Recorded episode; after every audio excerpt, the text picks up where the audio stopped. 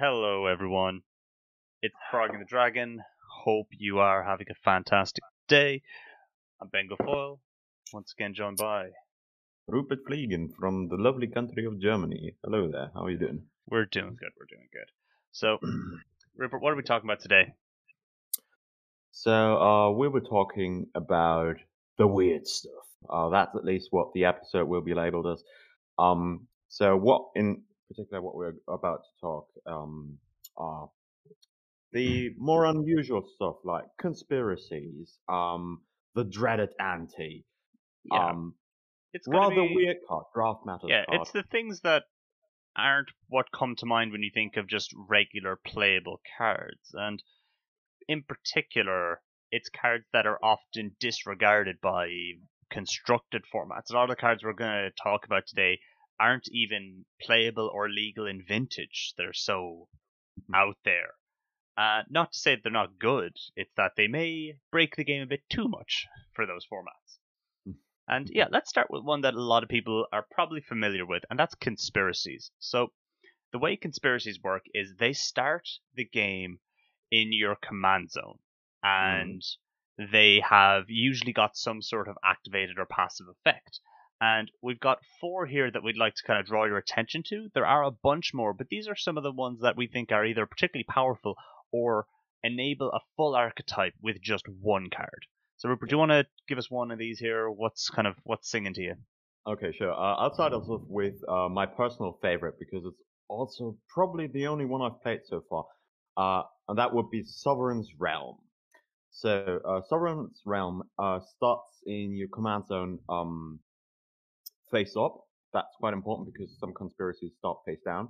Um, and reads Your deck can't have basic lands, um, land cards, and your starting hand size is five. Exile a card from your hand. This turn, you may play basic land cards from outside the game. Basic lands you control have tap them. at one mana of any color to your mana pool. So, um, for the well, not necessarily small price um, of a smaller starting hand and an exile card per played land, you have perfect fixing. Yeah. I mean, this essentially enables you to play the likes of. You can basically play all the flashy cards you want. All the risky splashes are now yours. You're playing, yeah, as you said, a perfect fit, perfectly fixed five color deck. At the caveat of, you know, you're going to be pitching cards as your lands, and also you have that lower maximum hand size. I'd also argue that it comes with the inherent perk of um, witnessing your draft host's face when you tell them, "Yeah, I'd like to have uh, 40 basic lands in my sideboard. Thank you." Personal experience on that. Um, Excellent. yeah, it's um, it's great, and even it, it's funny as well. This is the kind of card where you'll realize that there may be archetypes actually in your cube that you didn't think were there initially, and maybe might give you an idea to flesh them out.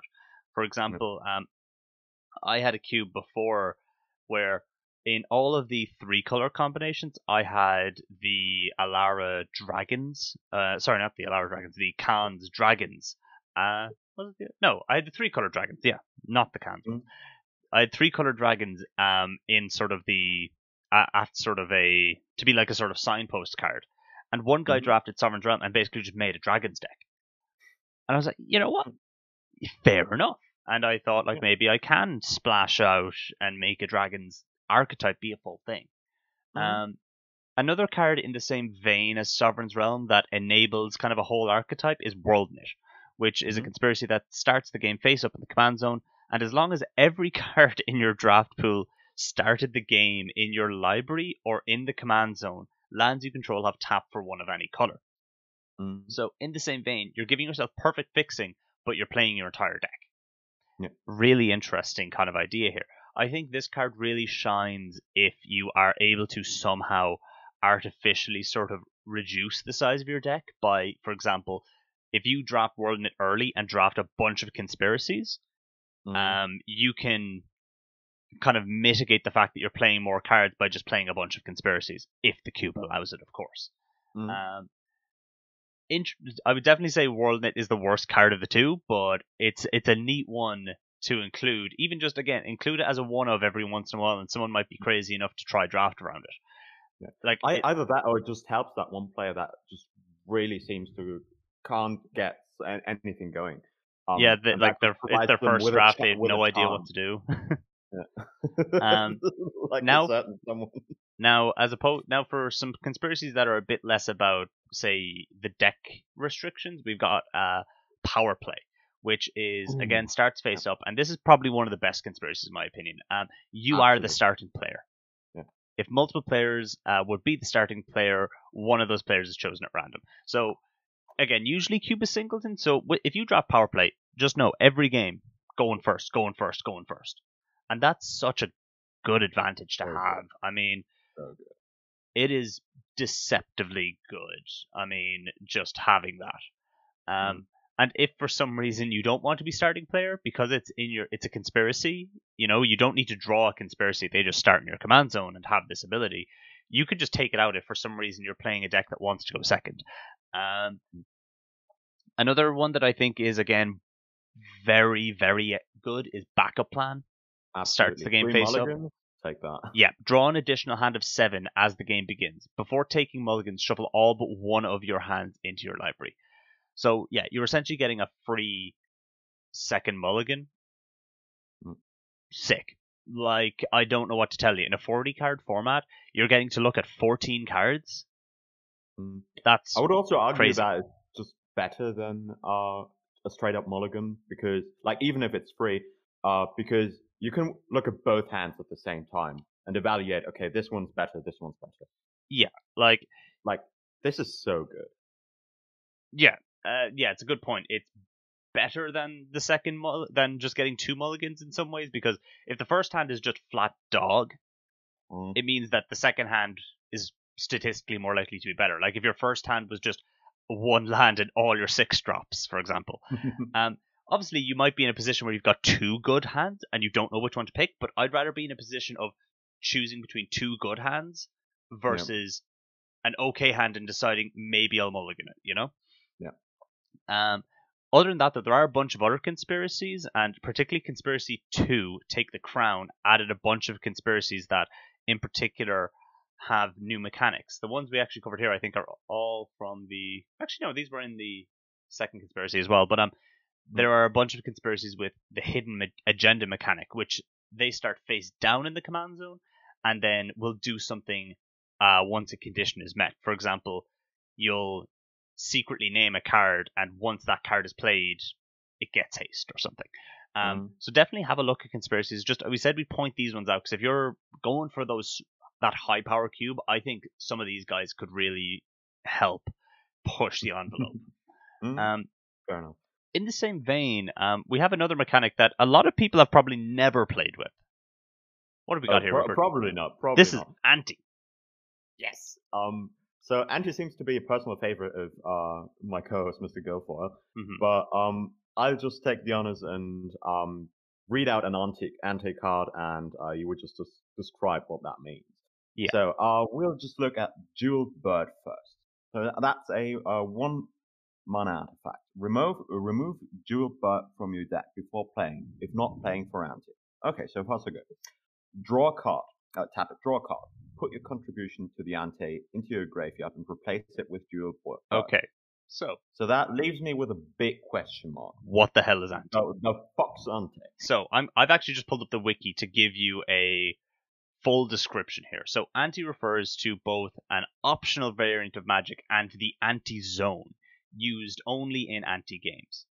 It also Mhm. refers to the act of adding a card to the ante zone, but it's not currently defined as a keyword or action. It was designed by Garfield and introduced in Alpha. So what ante does is at the when you agree to play for ante, um, if you're playing the ante variant of, of magic, each player Mhm. would put a random card from the top of their library into the ante zone. And then the Mhm. winner of the game receives permanent ownership of all cards in the ante zone. So if you want to introduce ante into your cube, basically at the start of every match, you shuffle up your deck, take the top card face down, put it in the ante pile.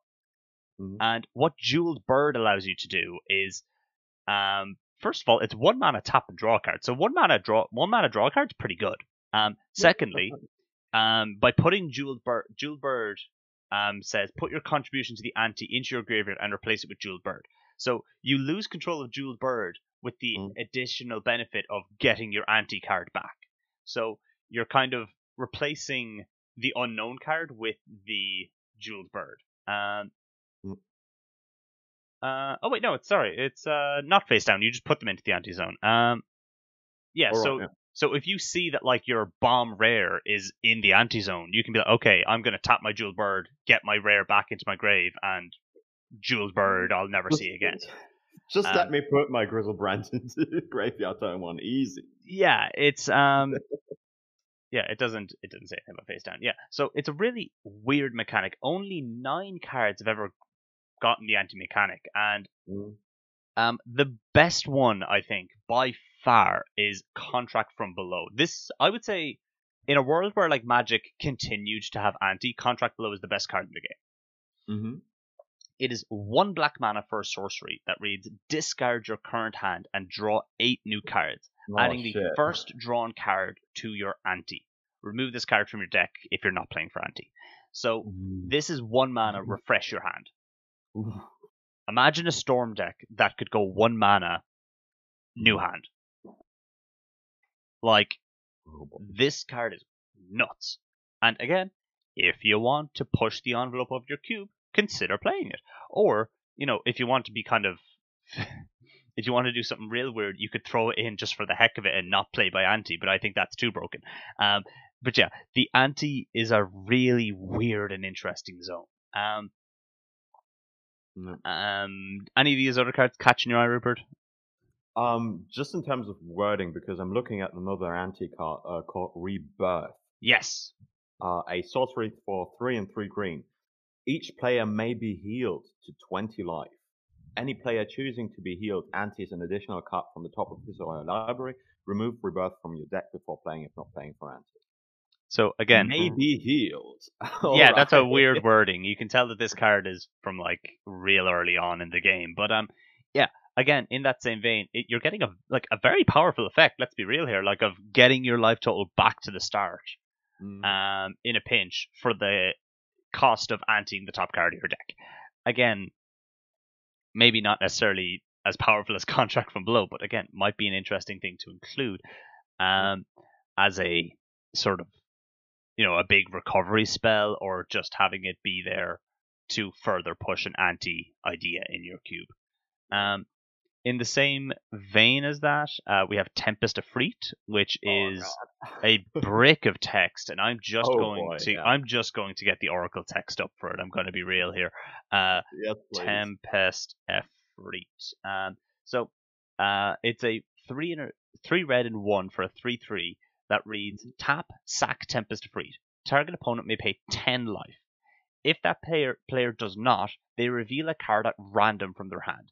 Exchange ownership of the revealed card and Tempest Efreet.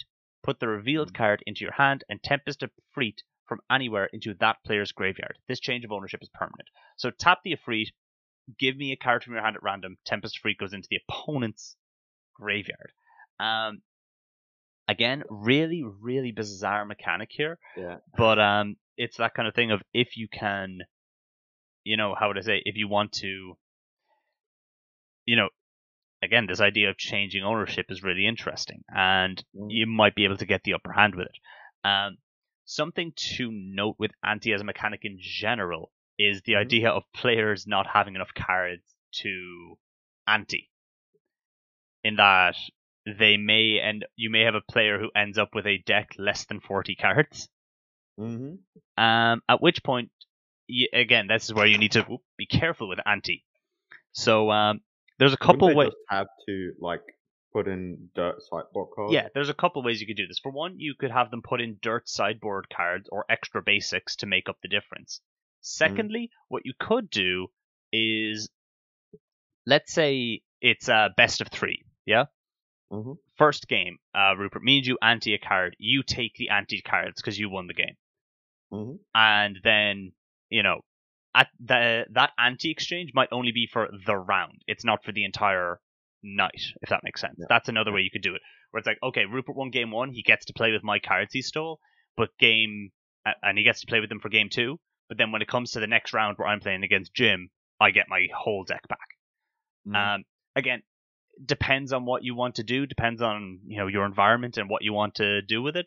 But um, Ante again, it's a really weird mechanic with some powerful cards, and again, it just brings a little bit of extra fun to the game, a little bit of extra charm that Mm. you know maybe you don't play it every week, but you're just like, oh, I'll throw in a, ju- a like a play set of jeweled birds for like my drafters to take if they want. Um, but hey, let's move on, Rupert. What else are we going to talk about in terms of just weird stuff in the magical world of magic? the magical Yeah, sure. magic. Um, Hell yeah, I can English. Wow. well. um, so the next category we would like to talk about is actually something I really enjoyed. Um, and those are draft matters cards. And um, what those cards are, um, those are cards that explicitly reference um, occasions where you would draft them and they do a certain thing. Mhm. Um, and in general, what they do and what I really like about them is that they add another mini game to the already being a mini game uh, draft process. Mhm. Um, a good example for that would be um, Pyretic Hunter. Uh, that's are we looking at a here? zero zero uh, elemental cat for four and a red. Reveal Pyretic Hunter as you draft it, and note how many cards you've drafted this draft round, including Pyretic Hunter. It has manners. Pyretic Hunter enters the battlefield with X plus one plus one counters on it, where X is the highest number you noted for cards named Pyretic Hunter. So Really interesting.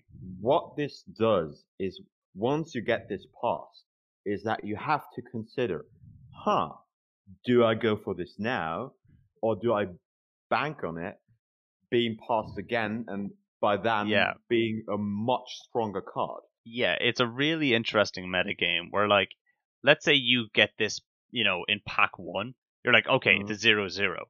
By the time it reaches Jim over there, it'll be a seven seven. And then Yep. if by the time it gets back to me, it'll be an eight eight. Yep. But will it even reach me again? You know? And this, this is the nice thing, thing, apart from just the mind games, is just this additional layer of fun. Mhm. so yeah, I, I really Um, enjoyed them. Another just a really small thing with Pyretic Hunter is um note that it says where X is the highest number you noted for cards named Pyretic Hunter. So if you are playing more than one copy of a card in your cube, let's say Mhm. like the first Pyretic Hunter only gets two counters and then a second one happens, you draft a second one, it gets five. Both Mhm. Pyretic Hunters are five fives now. So Yeah. That might be a worthwhile thing to consider if you are a fan of playing, you know, not going singleton in your cube. Um, two cards that I really like for draft matters, and again, it kind of not uh, in terms of like adding a little bit of mind games to it, are Regicide and Paliano the High City, and they both have a Mhm. similar effect here. So Regicide is one black for an instant, and it has reveal Regicide as you draft it. The player to your right chooses a color, you choose another color, and the player to the left chooses a third color. So three different colors get picked, and it reads: destroy target creature that's one of the that's one or more of the chosen colors as you drafted Regicide hmm love that. It's very interesting and a very interesting take on something like Doomblade. And similar to Pyretic Hunter, if say you draft two regicides, um, you know, um, and you name different colors than the first regicide, both regicides will cast for, you know, the collective colors for the regicide you drafted. Um, I would recommend actually as well, like having if you are including the draft matters cards, have a little notepad or a piece of paper available for players so that they can like slip into the sleeve regicide for you know Wooburg or whatever it is. Um, Paliano the High City is the same deal. Uh, you reveal it as you draft it, and you, person to your left and right, each choose different colors, and it taps to add one mana of the chosen colors when you drafted it. Mhm. Like, if nothing else, like worst case scenario, it's a triome, you know? Yep.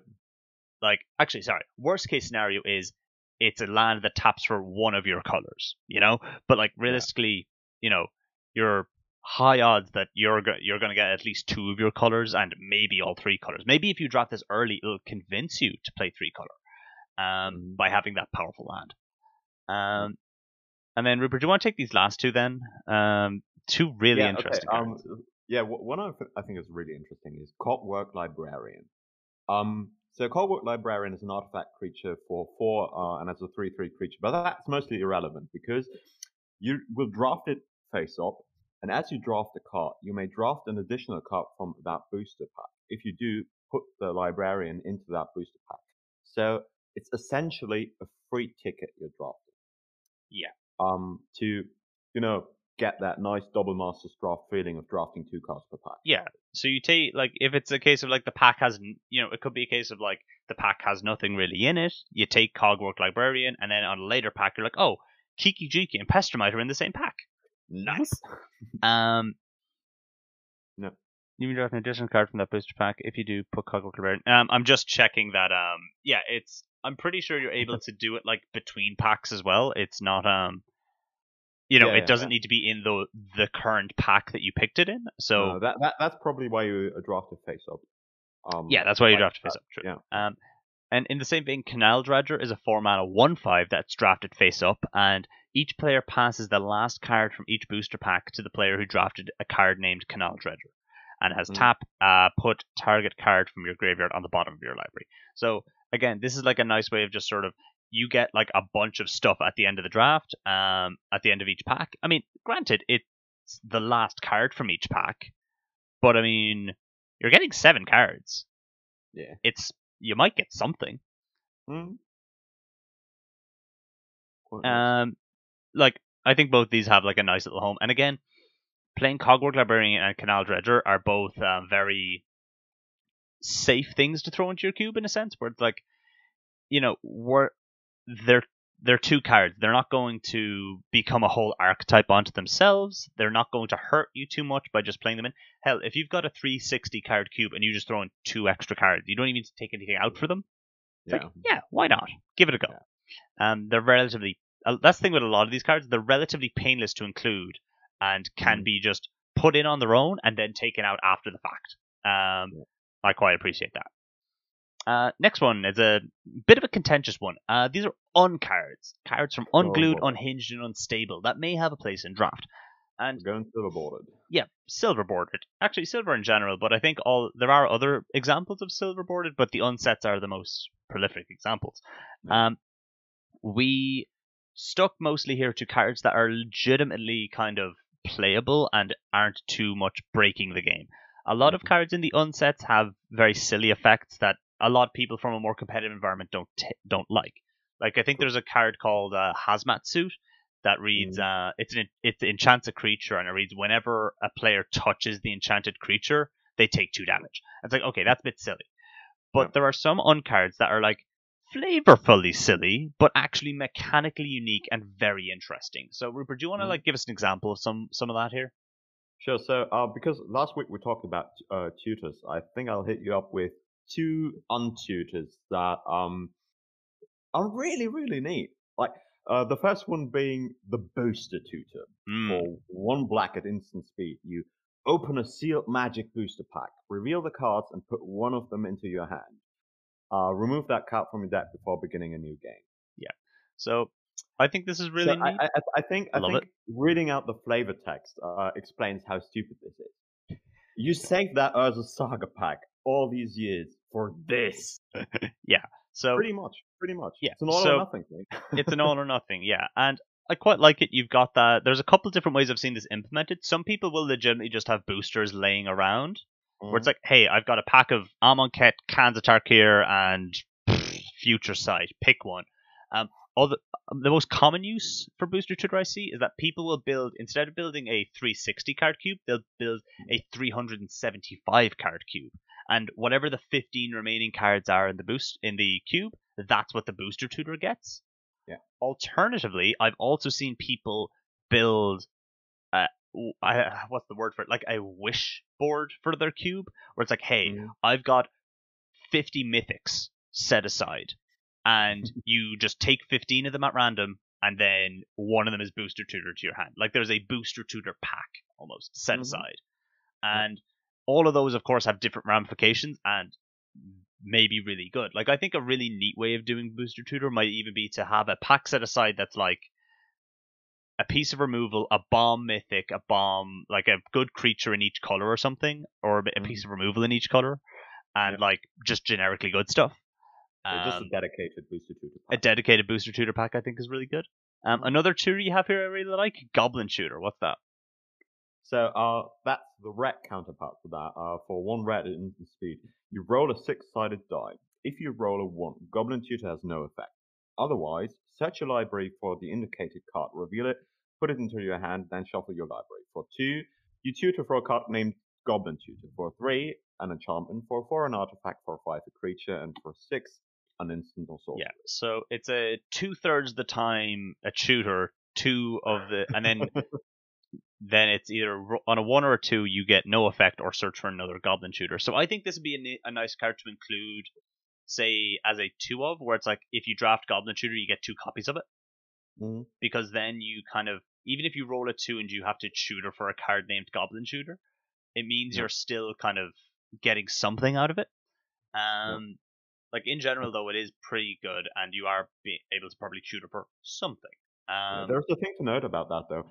Um, it was printed in a set that um features a very very heavy um an archetype that was focused heavily on uh rolling dice, re-rolling dice, um manipulating roll dice, stuff like that.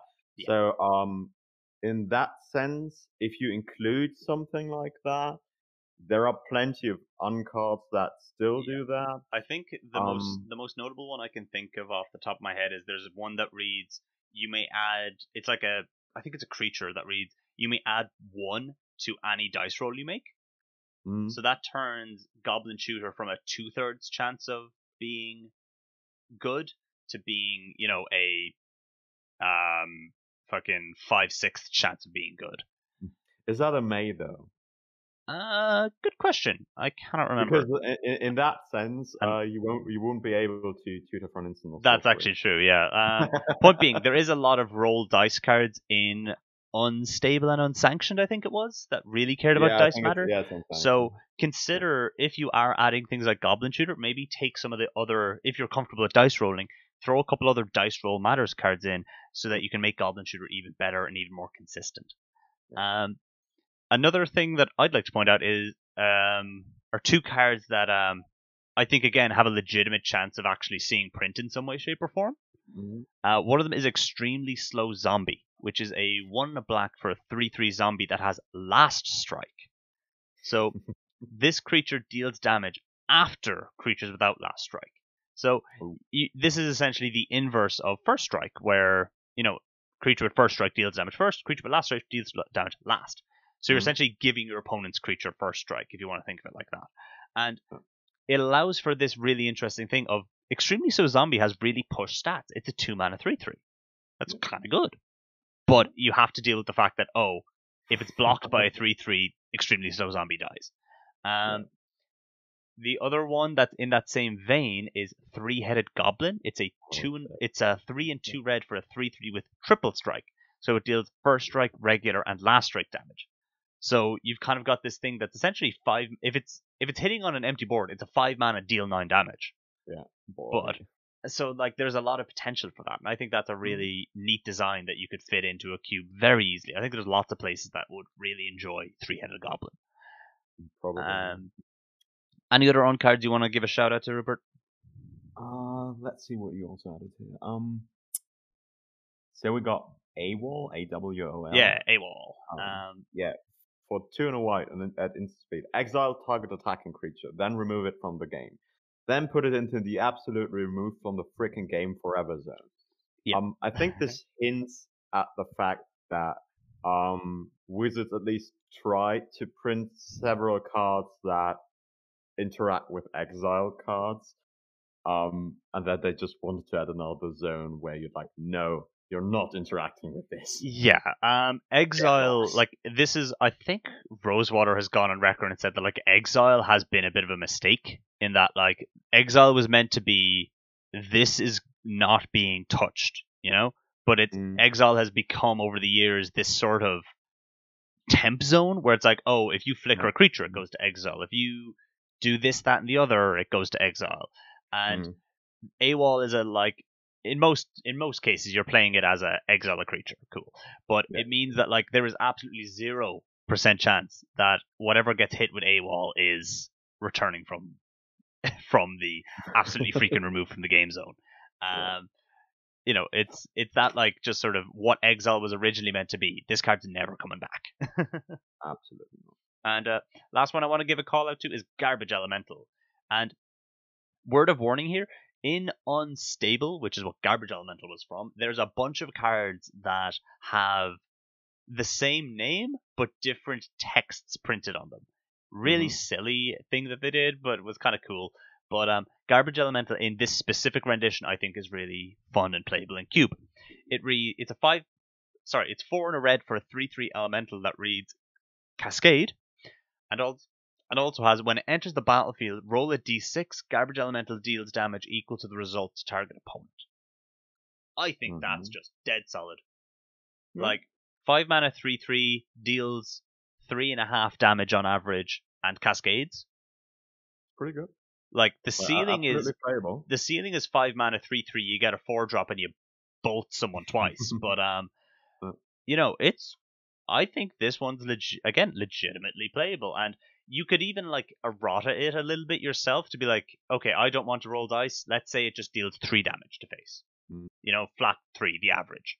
Yeah. Um, so yeah, give Garbage Elemental in the Cascade rendition a try. There's the other ones are cool too, but they're a little bit more gimmicky, I think, and I think this is like the most fair and you know playable one, um, without being like- too wacky. yeah, yeah. Let's go ahead and look at some other little fun things. Um, another set that might give you some good inspiration for building cubes is Future Sight. The weird looking ones. Yeah, so Future Sight is known, in particular, the video viewers will see this, for a very strange type of card border. Um, the original Tarmogoyf, for example, had this border. And Future Sight is a set, just for a bit of history, where they printed a bunch of cards with mechanics that they basically kind of promised would come to fruition someday. And some of it has, legitimately. For example, Tarmogoyf, which has seen play in a later set outside of Future Sight and is a modern, was a modern staple for years. Maybe it still is. Mhm. I don't play modern, so I can't remember if it's still played or not. But um, similarly, there are other examples of mechanics that I think first made their debut in Future Sight, only to get proper printings later. I think Double Strike was also first printed in Future Sight, and like that's a staple mechanic now. You see it all over the place. That, yeah, yeah. Um, anyway, so three cards here to kind of just give you a little bit of a you know bit of food for thought. Um, first one, Arcanum Wings, one in a Mhm. blue for an enchantment aura that reads: Enchant creature. Enchanted creature has flying. It also has aura swap for two and a blue, which re which means you pay two and a blue to exchange this aura with an aura card in your hand. So you can kind of do a bit of pseudo ramp here, where it's like you're paying two mana to put Arcanum Wings on something. Let's say let's say turn two. Turn three, you aura swap it for like a um, God, what's that big thing that turns stuff into an Eldrazi? Um, that like Uh, ten Eldrazi conscription. Eldrazi conscription, exactly. Like that's your magical Christmas land. You know, that's what you can kind of get out of this. And or that, or that weird uh, enchantment from uh, Ikoria, Titanize or something that taps the creature and makes it uh, gives it plus twenty plus twenty. Oh yeah, and aura swap. I think it doesn't say it's sorcery speed, so I think it can indeed be done at instant speed. So you'd be like, yeah, swing with my swing with my flyer, no blocks because I don't have a flyer. Plus twenty, Mm. plus twenty. That'd then be sick. ne- next turn untap, re-equip Arcanum Wings, go to town.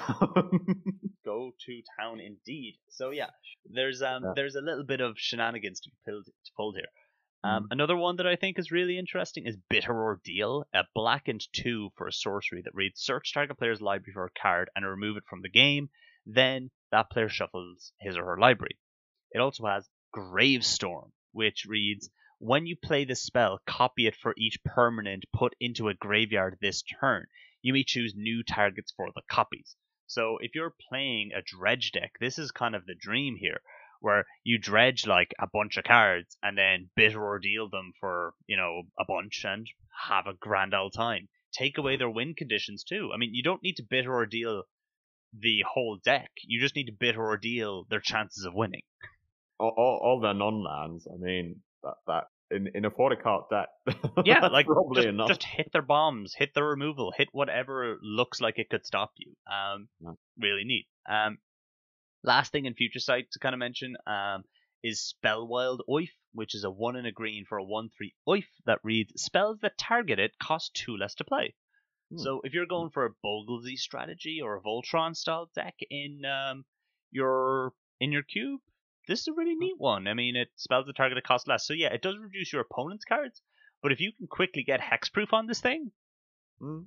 great. You basically turned it into a one-sided Yeah. cost reducer. Also, this downside that makes it really, really fair, which for draft is like really nice. Absolutely. Um, those are some of the things in future sight I think worth mentioning. I would definitely recommend look at the entire set. There is a lot of other really ni- neat, uh, neat ideas, as well as just you might see other cards or mechanics that you haven't seen before, or just other mechanics from future sets that you were like, oh shit, that card came from future sight. um, with that said, though, Rupert, what else are we going to discuss today? Okay, so things I wa- wanted to include, um, because they are not necessarily unknown or weird, uh, but they definitely break the rules of conventional magic.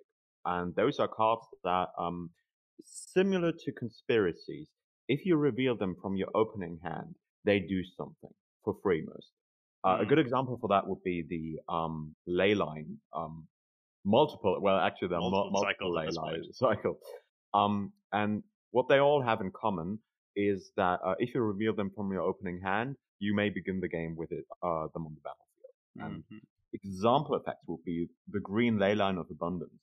Uh, whenever you tap a creature for mana, add an additional green. For six and two green, put plus one plus uh, put a plus one plus one counter on each creature you control. For a free card, this is pretty good. Uh, Leyline of Anticipation sees great commander play. Um, also starts uh, in the game when you reveal it from your opening hand, but reads you may cast spells as though they have flash.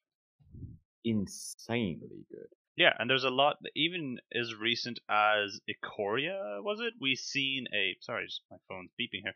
Um, in Ikoria, we saw recently a play on your opponent's turn matters theme. Or no, sorry, Mm. it wasn't in Ikoria, it was in Theros. And so having a Leyline of Yeah, true, true, anticipation yeah. to turn on that as an archetype would be really interesting. Another cycle uh, of note would be the uh, Chancellor cycle uh, from uh, it's one of the Phyrexian sets. Is it Mirrodin? New Phyrexia? Mirrodin? I can't quite recall. I don't know. So there's one Chancellor for each color, um, and they all have a review from your starting hand, from your opening hand uh, effect. Uh, for example, the Chancellor of Annex uh, of the Annex, that would be the white one, which normally would be four um, generic and three white for a five six uh, flying angel. Um, you may reveal this card from your opening hand. If you do, uh, when each opponent casts his or her first spell of the game, counter that spell, and that's that player pays one. So what this does is it essentially gives you're essentially one turn ahead. Um, that said, though, uh, they also have some use when you play them later. Whenever an opponent casts a spell, counter that player pays one. Mr. Gilfoyle, you okay? Sorry, yeah, I'm just going to mute myself for a moment to fix a mic, but um, please do continue with the Blue Chancellor. Sure thing. So uh, the blue one, um, in the similar wing, comes into play for uh, four and two, uh, three blue for five seven flying sphinx.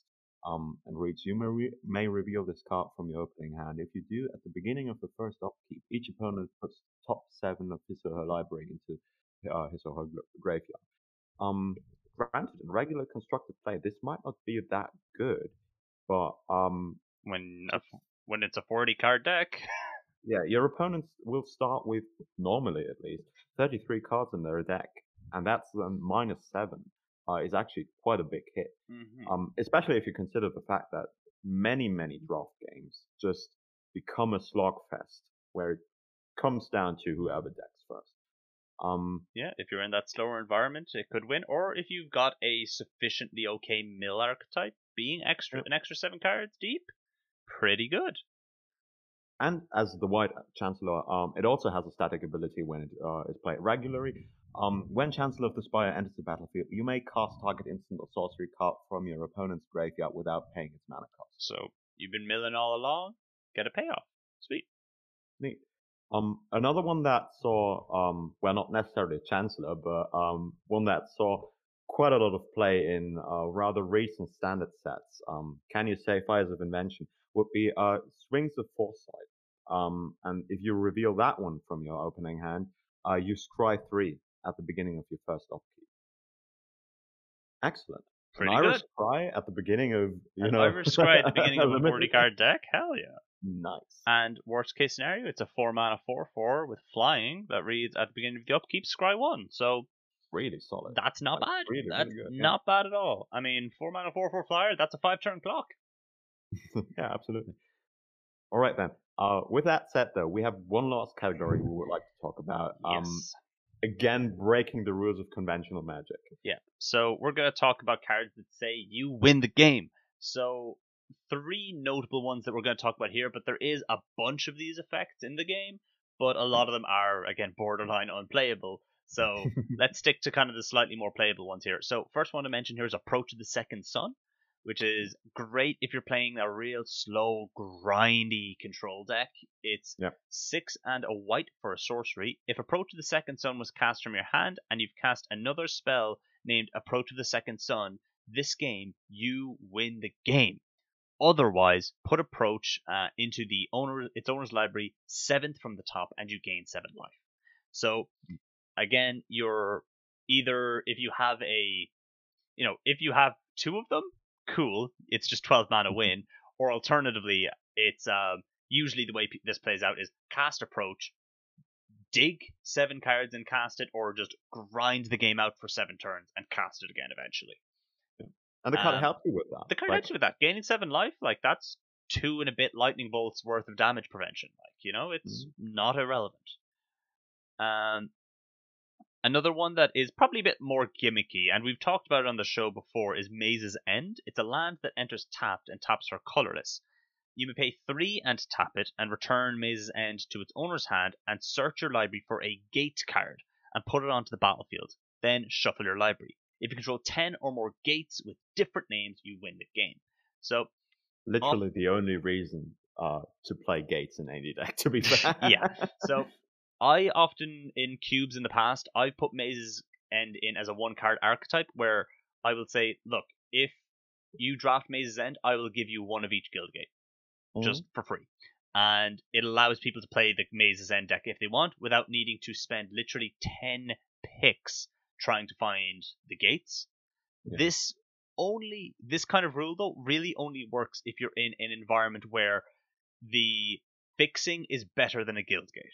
So if you've got say like shocks, fetches, and original duels, Maze's End is great in that sense because it means the people who are playing the real fixing are getting better value than you playing your tap lands.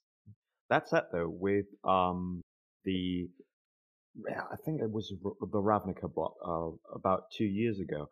Um, we now have a guild archetype or a potential guild archetype that surpasses Maze's End plus Guild Gates. Uh, we got more more gate um type lands. We got uh gate support cards that care about gates. So that might actually be something that you would like or want to Yeah. include. Absolutely. There is a guild gate for each dual color, and then there is one gate that is um enters the battlefield. You must pay one unless eh, if you it enters the battlefield tapped, and when it enters the battlefield, sack it unless you pay one and taps for one any color. So there is eleven guild gates.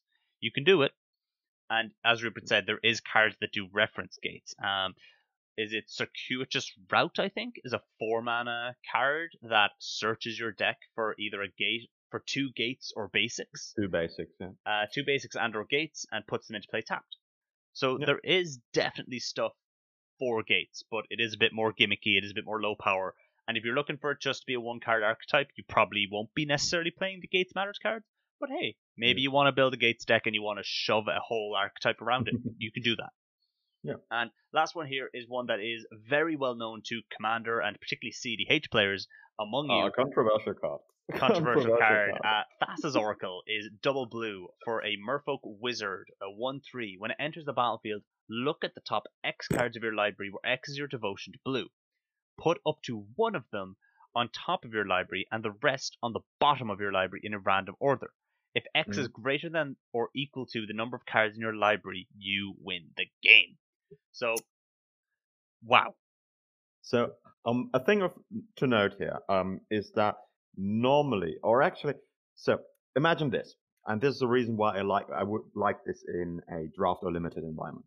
Um, imagine this: you included an entire mill archetype into your draft, uh, into your cube, and it would work as your regular mill archetype, milling your opponent out, um, hoping that they deck themselves. Now, if you include Thassa's Oracle, with one singular pick, the whole mill archetype transforms into a self mill archetype, where you suddenly try to find your Oracle and then just go to town, milling your 40 cards and win the game. Absolutely. Like you could make a nice Dimir or Sultai build with this where you've got the black there to reanimate Thassa's Oracle in case you mill it yourself already. Um, Yep. Or, of course, if you're going to build like a CDH cube or something, you could include um, Consultation, which is, um, you know, for again, the CDH boys know this. It's a two card combo with Thassa's Oracle for Hermit three also mana. works. Uh, Hermit Um, Druid also works. Hermit um, Druid, bunch of cards work with it. Um, Yeah. you know, you, you if- Everything that decks you in one turn. everything that decks you in one turn at leveler. no one's playing leveler. Uh, but yeah, I think that circle is a really neat include, and even at that, just for the tempo alone, right? Two mana, one three. Look at the top Still a X. solid card. You know, I mean, that's pretty good. One into that, one on top, rest on the bottom. Yeah, it's fair. Like you then could- again, also it's it's a Merfolk wizard. It fits into tribes. Like you can do with this card whatever you want. yeah, it's got a lot going on. All right.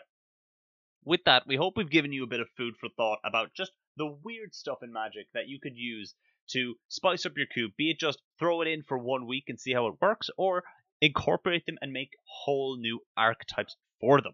Um, but with that, Rupert, let's go ahead and talk about our card of the week. What have you got here today? Okay, uh, so as I said to Benno earlier, it's prediction time. Uh, Kaldheim featured a very, very peculiar, peculiar character, um, re- returning character, let's say, and that was Vorinclex, uh, the Green Praetor. And since it reve- since its reveal, um, people were going crazy with ideas and conspiracy theories on how we will see the other Phyrexian Praetors returning.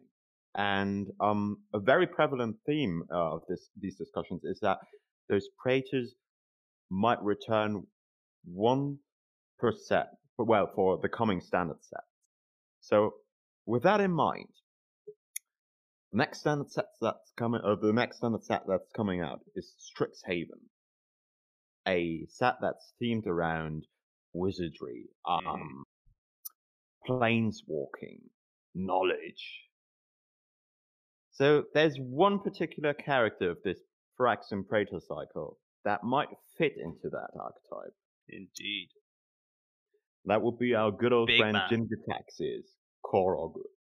So, uh, Mr. Guilfoyle, would you mind uh, reading out that abomination of a card? sure thing. So Jin-Gitaxias Augur is 8 and double blue, 10 mana altogether for 5 4 legendary creature Praetor with Flash.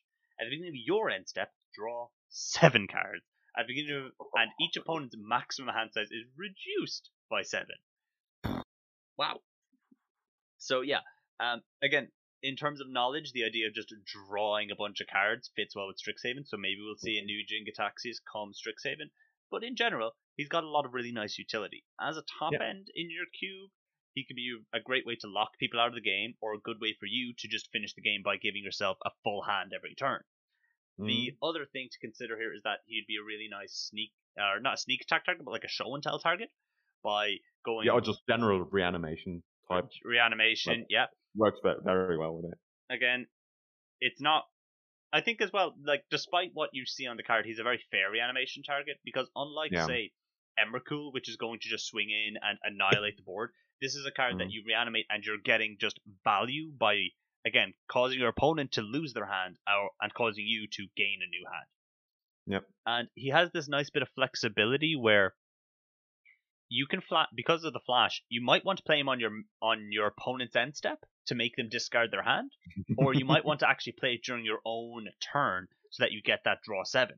So it kind Mm. of depends on you know what you want to do and what the board state is. But generally, you'll be flashing this out on your opponent's end step to make them discard, and then you wait for your end step to draw that seven.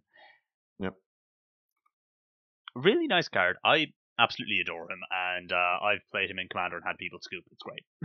Absolutely, yeah. and uh, I don't think he's too expensive either. So like you know you've got good options there in terms of just hey, you know again nice budget alternative to Emrakul. Uh, Jin-Gitaxias Core Augur. Yeah, like okay, he's a bit more Oh, expensive than I thought. Six fifty for a cheap one, and trending at about twelve quid. that's Um, fair though. That's fair. yeah, Like, uh, he, he's still a very good. He's card. still Um, very good. Give him a consideration. Proxy him up and try him in your cube. See if he's worth the while. Let us know what you think. And of course, let us know if you've got any weird things that you include in cube that maybe people overlook or don't think about. We'd love to hear about it. Uh, you can reach out to us on our email at thefrogdragon at gmail.com. You can find us in a bunch of the Cube Discords. Um, other than that, we got Patreon, The Frog Dragon. We've got Twitch, which I'll be streaming probably later on today. A bit of the Fun Souls mod for Dark Souls. Check that out. It's fucking insane. It's giving me a headache. It's great. Um, other than that, uh, yeah, I've been Ben Gilfoyle. I've been Rupert Thing. As usual, thank you very much for listening, Thank you. and see you next week.